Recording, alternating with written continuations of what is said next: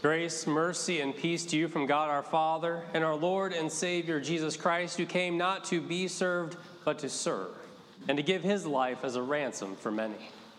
May this gift of his life for ours lead us into a lifetime of praise. Amen. Dear brothers and sisters in Christ, the gospel text today brings to light two very different manners in which a person can approach life from the theology of the cross or from the theology of glory. Now, you may or may not have heard this terminology from Martin Luther before, so let me boil it down for you this way. The theology of the cross looks at adversity and suffering in the world and recognizes it as the consequence of sin in the world. A person under this theology prays to God in faith and trust and says, Not my will, but thine be done, O Lord. And this person knows that come what may, no matter what the circumstances, he or she is the baptized and redeemed child of God. And trusting in Christ Jesus, uh, the crucified, for the forgiveness of sin, he or she bears all the challenges, all the burdens of this life with a heart of continual praise. That these things are temporary but the things of God, they're eternal, forever. Therefore, God is to be praised as the God of salvation, even in the midst of all the crosses, all the burdens, and all the struggles that life brings.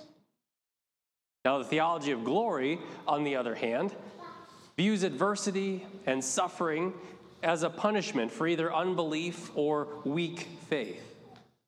The person who follows this way of life views the Christian life as one of earthly wealth and earthly prosperity, health without suffering, joy without facing sorrow. In a word, if you're a true Christian, you'll have no earthly cares because your wish is God's command. You can simply tell Him to remove all the thorns, all the crosses, all the suffering and problems. In this way of life, one can only praise God when the going is good. Praise is reserved for glory and never for crosses. So now let's consider the disciples of Jesus, James and John, and decide what kind of theology these men presented themselves to be following when they came to Jesus with their request in our gospel text. Now, this request of the sons of Zebedee showed that they desired the glory that would be revealed in the coming of God's kingdom. That they were unprepared, maybe unwilling to suffer any burdens. They wanted the places of honor on the left and right hand of Jesus when he would reign in majesty. But they remained blind to what must be in the meantime. And even in their starting premise, they exposed their theology of glory. They said, Teacher, we want you to do for us whatever we ask of you. And that's a textbook example of how modern theology of glory treats God. One uses God as a means to an end for health, for happiness, and for all other personal purposes. But Jesus responds in our gospel with the plain truth. He says, You don't know what you're asking for. Are you able to drink the cup that I drink or be baptized with the baptism in which I am baptized? Now, such language might bring to mind the sacraments of the altar and of baptism, but here our Lord is using them as figurative language for what's going to happen to him as our Lord and Savior. Jesus refers to his arrest his scourging, his crucifixion, as drinking from the cup and being baptized. You might remember the Old Testament references to someone drinking from the cup of God's wrath. That's what Jesus is talking about here the cup of suffering, the baptism of blood. He doesn't come right out and ask James and John, Do you want to come and be crucified just like me? But perhaps that would have been easier for the disciples to understand.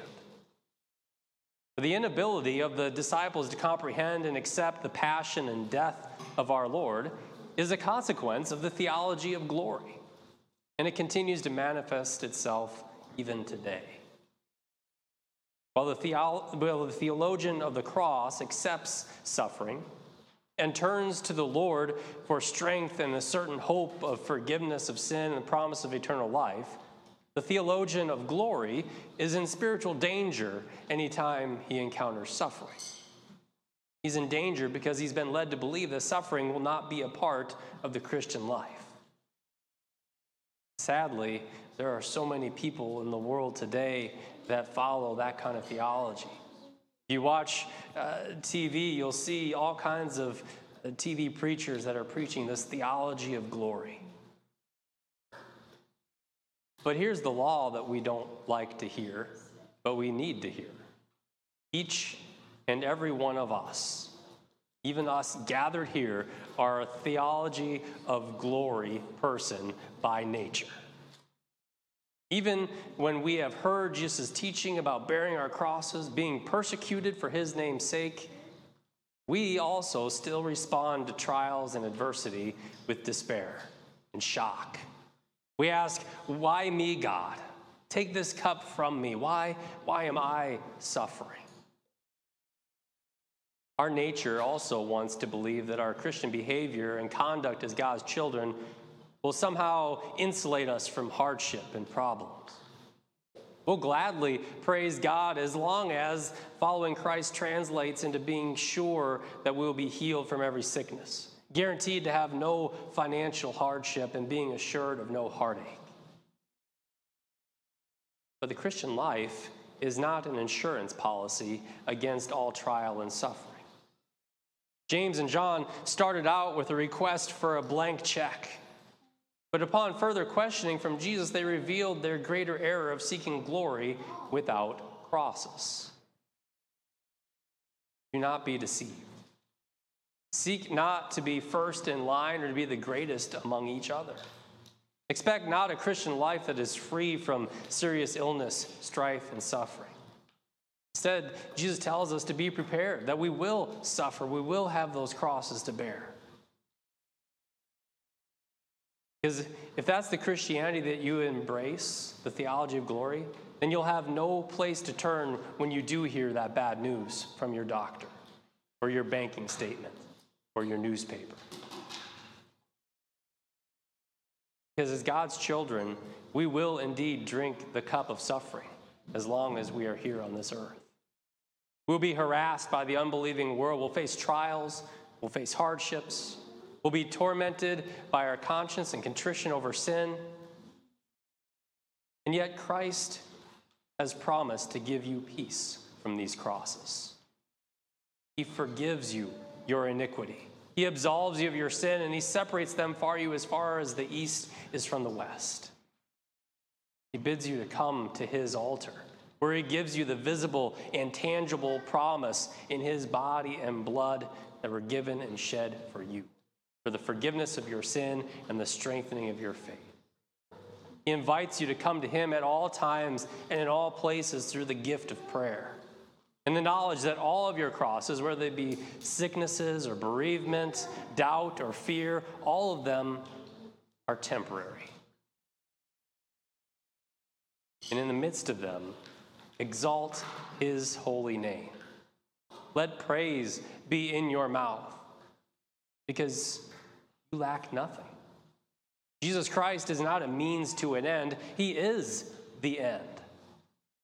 And He is the one and only focus of the theology of the cross. He is the Christ who came not to be served, but to serve. To serve us, to give His life as a ransom for many. He is the Christ who is not your self help guru he is the Christ who shed his blood and died for your sin and was raised for your justification. He is not the Christ who said, Not believe in me and I'll, or said, Not believe in me and I'll grant you your every wish, your every desire. But who he himself said that you, as his followers, will be hated.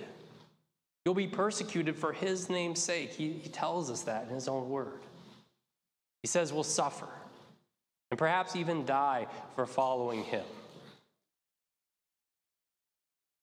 But most importantly, in him and in him alone, you will have life life eternal. That's the, the wonderful thing to remember. That the things of this world, the, the problems, the heartaches, the difficulties, they're all temporary. They will all fade away and be done with. But God gives us eternal life. It's something that, that can't be taken from us. As baptized uh, believers in Christ, we have that faith and that promise. And it changes our focus. It changes how we go about our life and, how we live out our lives of faith. So, what do we say? We rejoice. We praise God. We praise God for we know uh, not uh, our, our own weaknesses, but we know the power of God. The power of God that defends us, that helps us. And that power is in the cross of Jesus Christ the one who gave his life as our ransom, who paid the price for our sin, every last bit of it. Serve us with his grace and with compassion. He is our salvation, and he alone is worthy of all of our praise forever and ever. Amen.